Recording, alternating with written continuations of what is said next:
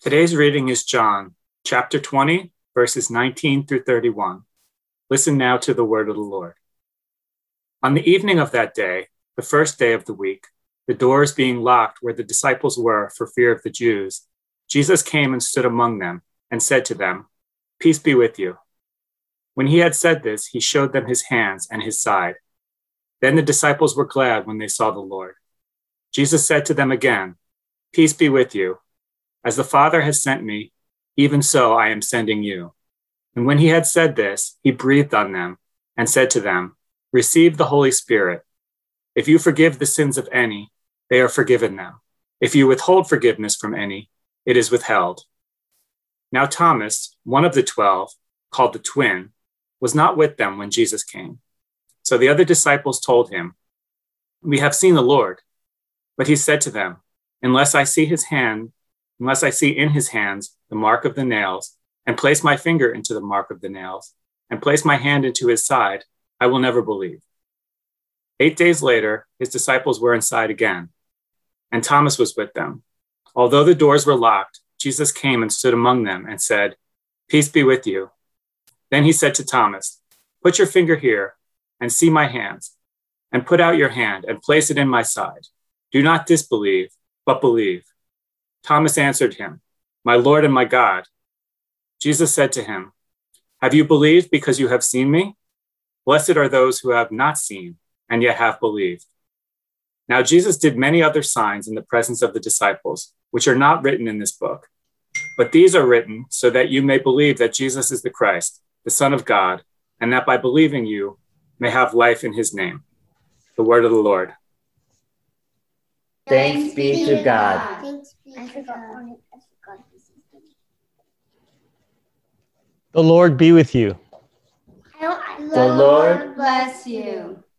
Thank you. Welcome. Welcome. Uh, this is now the fourth Sunday of the Easter season, and we continue, continue to look at those who encountered the resurrected Jesus.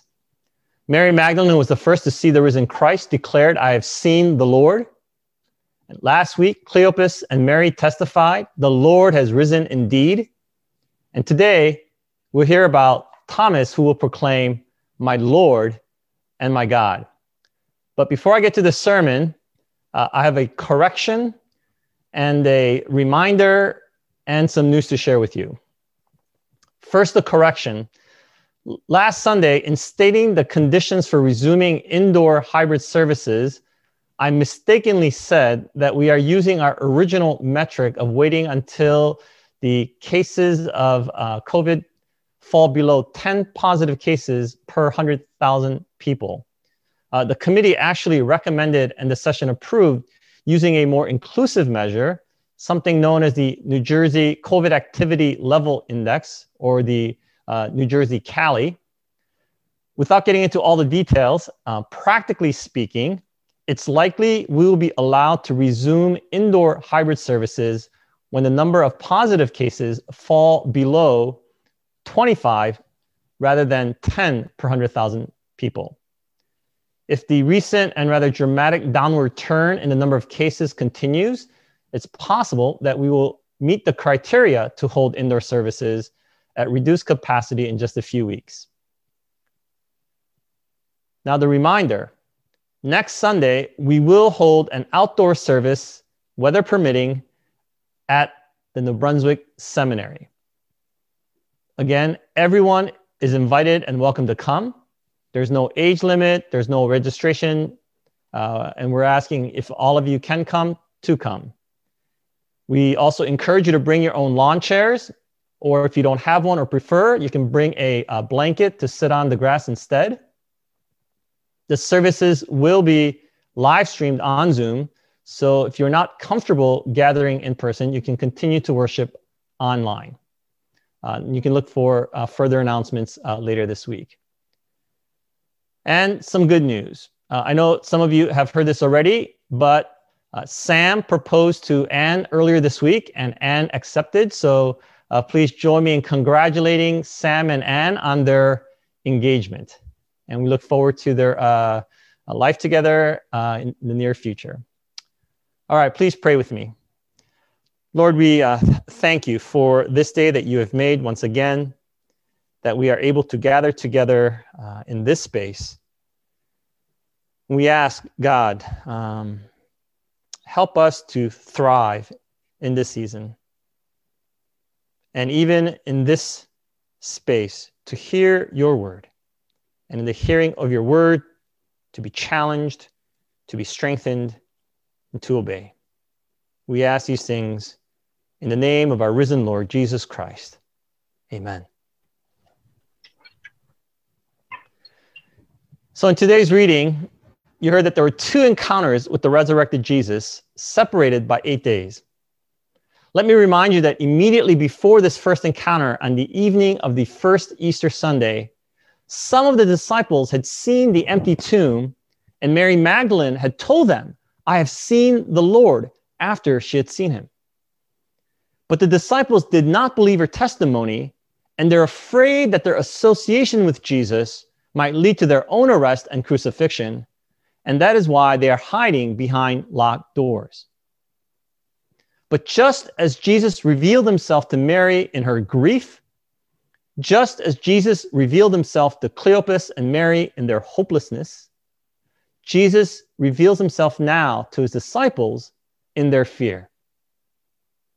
I hope that is an encouragement to you that Jesus shows up in our weaknesses, in our grief, in our hopelessness, and in our fear. He comes to us as we are and not as we imagine how we ought to be. It's incredible grace. Jesus comes to a group of fearful, unbelieving, undeserving disciples and brings peace calls them to mission, and gives them the gift and the power of the Holy Spirit, just as he had promised. And this is the beginning of the church. Now, for reasons unknown, Thomas was absent during this first appearance to the disciples. So the other disciples tell him what just happened, echoing the testimony of Mary We have seen the Lord. The grammar here indicates ongoing action that is, the disciples were repeatedly saying to Thomas, trying again and again to convince him that they had seen the Lord. And isn't it fitting that they are not able to convince Thomas? Just as they did not believe Mary's testimony, so Thomas also does not believe their testimony. But Thomas goes even further and he insists that unless I see his hands in his hands, the mark of the nails and place my finger into the mark of the nails and place my hand into his side, I will never believe. Thomas doesn't just want to see Jesus, he doesn't just want to touch those wounds. He wants, it's not like he just wants to place his hands gingerly and gently on his body. The word translated as place has the primary meaning of to thrust or to throw, strike, even assault. It's like Thomas wants to really grab the body and, and, and the wounds to make absolutely certain that this is Jesus and that he has really been bodily resurrected. So, eight days later, Jesus appears again behind closed doors, and this time Thomas is present. As he did in his previous appearance, Jesus blesses them with a word of peace. And then he specifically reaches out to Thomas to answer his ultimatum. And Jesus presents his body for examination. But when Thomas sees and hears Jesus, it appears to be enough for him. And without actually touching the wounds as he had earlier demanded, Thomas declares, My Lord and my God. Dorothy Sayers points out in her play, The Man Born to Be King, that this is the clearest attribution of Jesus as God that we have in the entire Bible. It is the only place where the word God is used of Jesus without qualifications of any kind and in the most unambiguous form of words. Now, as Christians, Thomas's declaration no longer shocks us. But for Jewish followers, whose primary concern about God is that there is only one God. This declaration that Jesus is God would be unimaginably blasphemous and would never even be considered, let alone uttered. Yet this is precisely what Thomas does. And this is the claim, the climax, the conclusion of the gospel. John started with In the beginning was the Word, and the Word was with God, and the Word was God. And now the gospel comes to a close. Thomas says, My Lord and my God. The gospel is clear on this point. Jesus, the eternal Word of God, now risen from the dead, is not just the Lord or the Messiah, but he is God. I know the story of Thomas is quite familiar to you. So let me introduce three unfamiliar words as a way of reflecting on this story with you today. First, transphysicality. Transphysicality. This is a made up word that I just learned recently. It's a word that N.T. Wright suggests in describing Jesus' resurrected body in his comprehensive study of the resurrection, the resurrection of the Son of God. In the resurrection stories, we have seen now that Jesus' bodily appearance is unusual and unexpected. On the one hand, his body is like a regular human body, just like yours and mine. He carries the wounds and the scars from the crucifixion. He talks, he walks, he eats, and he can be touched. He is human enough that he can be mistaken for an ordinary local gardener or a fellow traveler walking on the road to Emmaus. Yet, on the other hand, there is something different about him that makes it difficult for even those who knew him to immediately recognize him. And of course, there is the fact that he's able to show up inside closed and locked doors and to disappear in the middle of dinner, as he did with Cleopas and Mary last week. N.T. Wright calls this quality, this mixture of the natural and the supernatural in his body, the transformed physicality, transphysicality.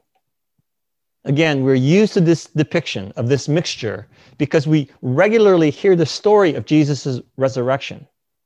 But N.T. Wright points out that there is nothing like this in Jewish or Greco Roman literature. Similarly, John Polkinghorne, former professor of mathematical physics at Cambridge University, argues that had the church wanted to make up a story of the resurrection, they had two well known options. One would be to depict Jesus as a dazzling heavenly figure, something like what we see in the transfiguration in Matthew 17, where Jesus was transfigured and his face shone like the sun and his clothes became white as light. They could have borrowed from the imagery of passages like Daniel 12, where we are told that those who are wise shall shine like the brightness of the sky above and those who turn many to righteousness like the stars forever and ever.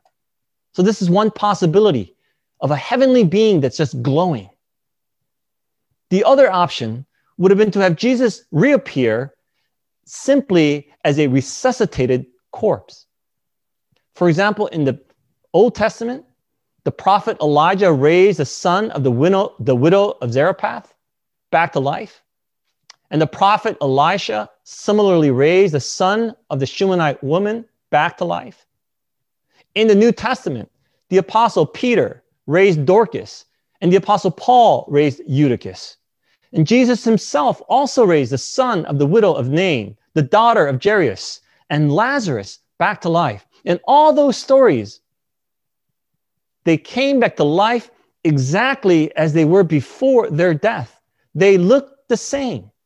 No one had any trouble recognizing them as they were, and no one commented that anything was unusual about their appearance. But Jesus' body is different. It is neither brilliant light nor a merely resuscitated body. Jesus' body is continuous with his former body, clearly recognizable, but it has also been transformed. The Apostle Paul hints at this when he writes about a spiritual body in 1 Corinthians 15. What is sown is perishable, what is raised is imperishable. It is sown in dishonor, it is raised in glory. It is sown in weakness, it is raised in power. It is sown a natural body, it is raised a spiritual body.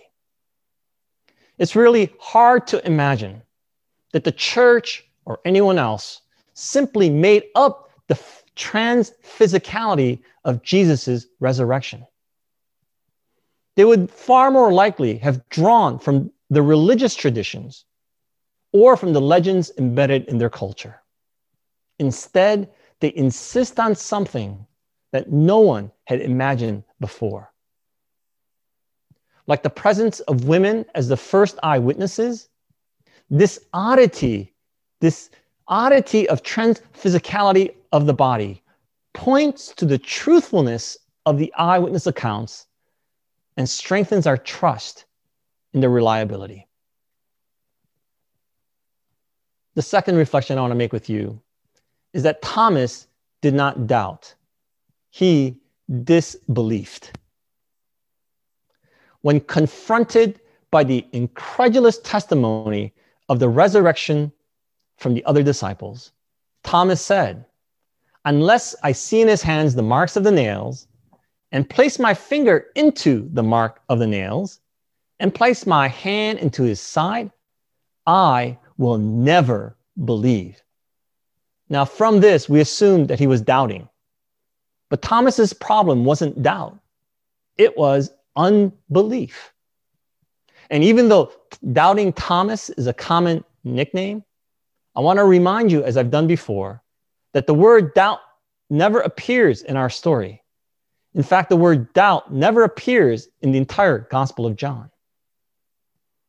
Now, you can have doubts, legitimate doubts. That is, genuine questions about your faith or about anything else. Genuine doubt and honest questions are not a problem when it comes to faith. They will strengthen faith, they will make your faith real. Faith rests on truth, and truth is resilient. It will not crumble under your honest questions.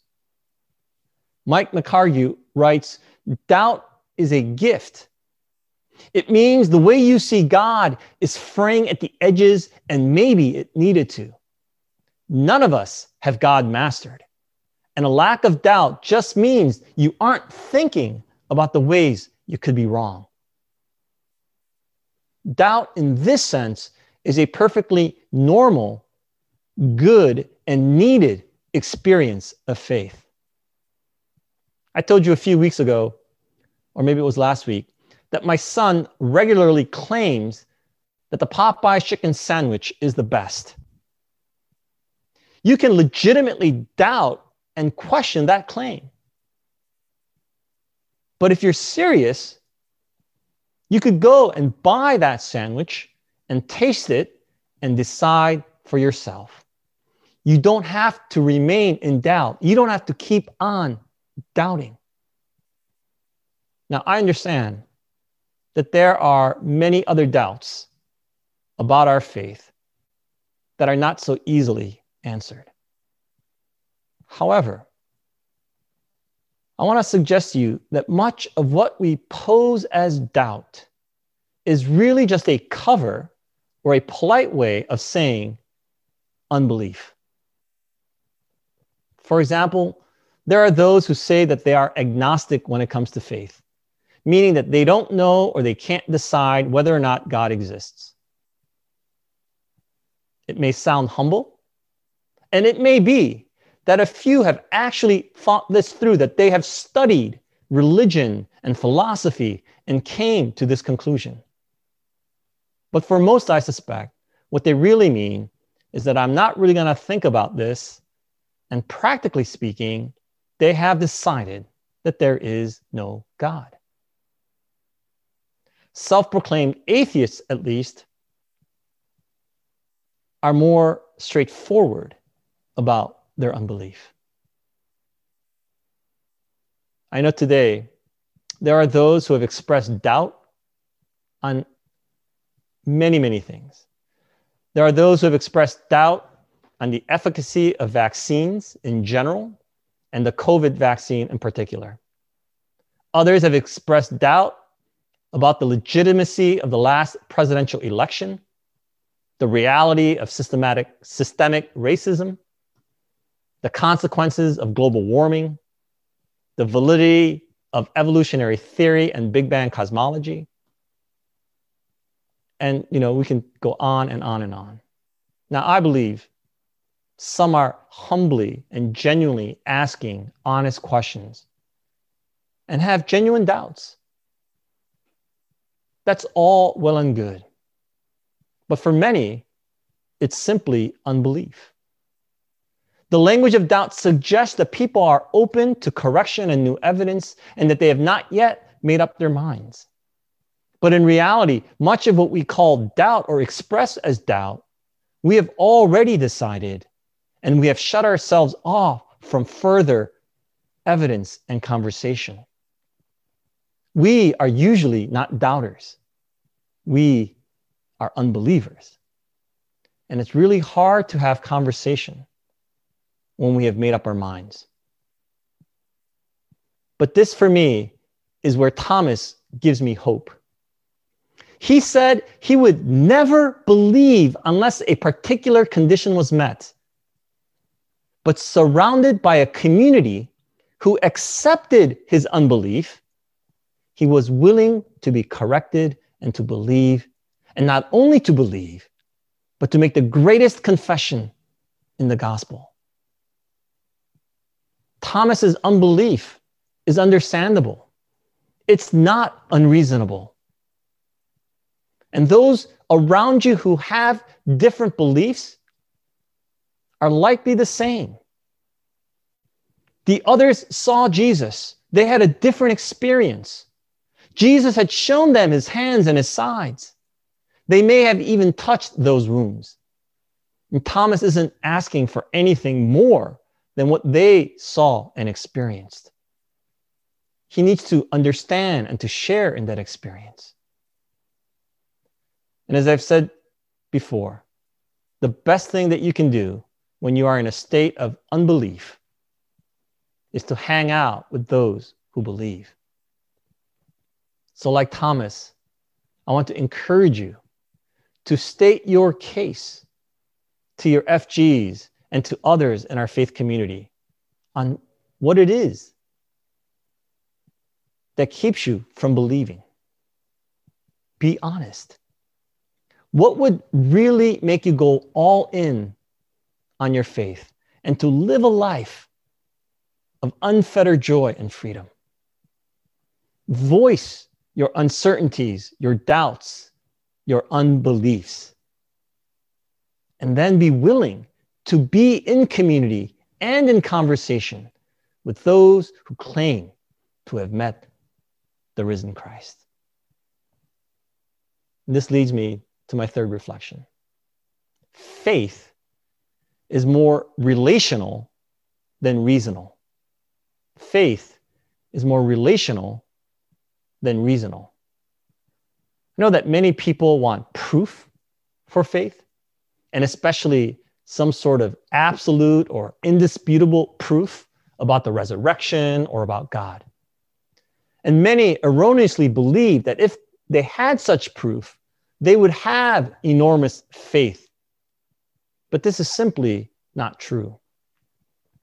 Jesus told a parable in Luke 16 in which he said, If they do not hear Moses and the prophets, neither will they be convinced if someone should rise from the dead. Now, you might think Jesus is wrong here. That if, if you were to see someone rise from the dead, that you would be absolutely convinced. That anyone who sees someone rise from the dead would be convinced. but it's not true. A lot of people witnessed what Jesus did. They did not dispute the miraculous nature of his works. They acknowledged that Jesus healed the sick, that he exorcised demons, that he fed thousands, that he opened the eyes of the blind and cleansed the lepers. That he did all this and more was accepted as fact, even by his enemies. But you know what the people did in light of these proofs, these signs?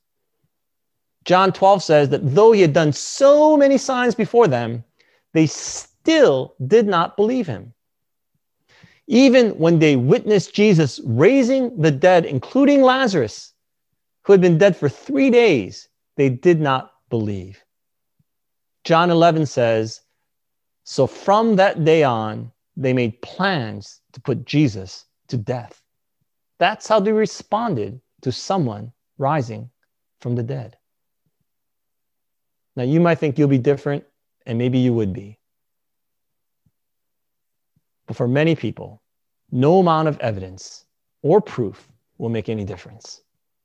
Even among the disciples who saw the risen Christ, some doubted. I know that when I was younger, I wanted these kinds of proofs to rationalize my faith. But what I've learned as I've gotten older is that, as Peter Wehner writes, faith is better than proof. Faith is better than proof. It's better because faith is all about relationship, not certainties. For example, I can never have absolute mathematical proof that my wife or my kids will continue to love me. But I have faith that they will. I trust them. And that faith, that trust, that relationship is better than any proof. In fact, having some sort of unassailable empirical proof would make choice impossible. And without the freedom of choice, love itself would not be possible and become meaningless. Because love is only meaningful when it is freely given. Or at least I can't imagine being forced to love someone and thinking that that is somehow still love. Cherie Harder writes Faith is tied to love in a way that logical deductions and reason are not. We are changed by what we love more than what we think. In other words, the Christian faith is essentially relational, not reasonable. And relationships require trust or faith. When Thomas said, I will never believe, he was not saying, I will never hold certain propositional truths and doctrines to be true. What he was saying is that I will never have a relationship with Jesus. But what happened? Thomas had insisted that there was no way to believe without the proof of touching Jesus. But when Jesus showed up and offered, and offered him that opportunity,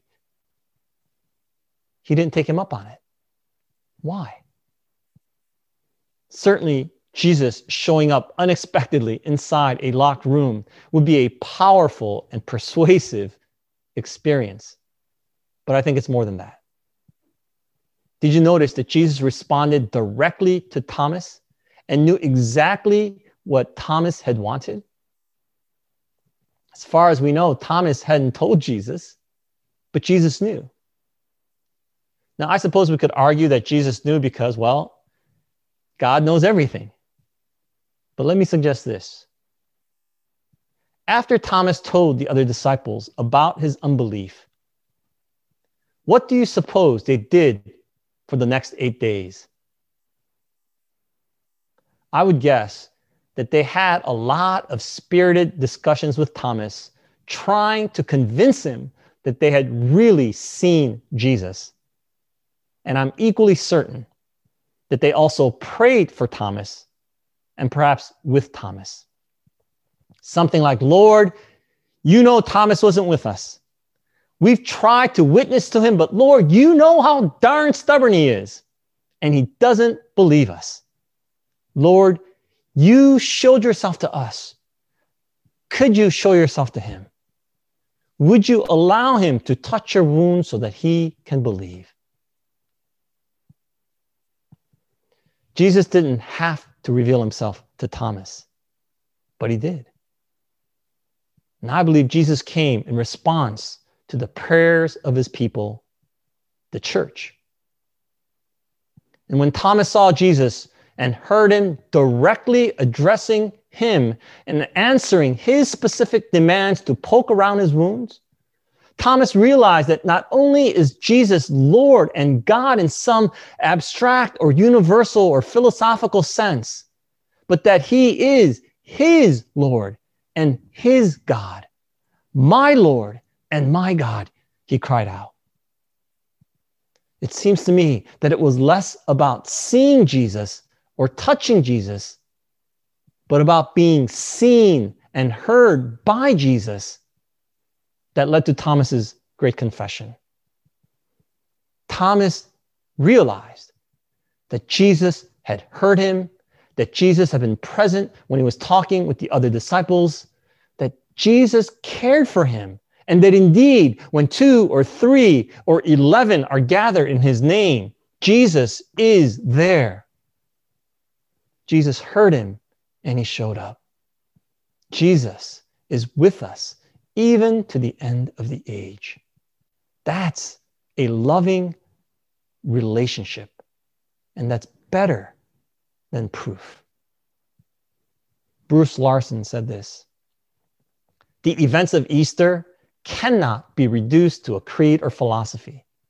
We are not asked to believe the doctrine of the resurrection. We are asked to meet this person raised from the dead. In faith, we move from belief in a doctrine to the knowledge of a person. Ultimate truth is a person. We met him. He is alive. Jesus is better than the proof of his resurrection. And that's the invitation that we have. Jesus did many other signs in the presence of his disciples, which are not written in the Gospels.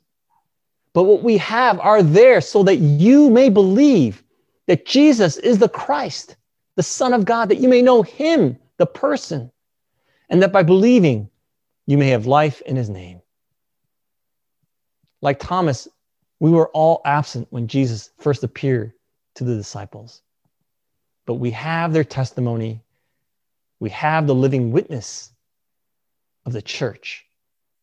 And these scriptures are written for us, not as absolute proof, but as faithful, reliable witness, so that we can know Jesus and move from unbelieving to believing and believing that we may have eternal life in his name. Please pray with me.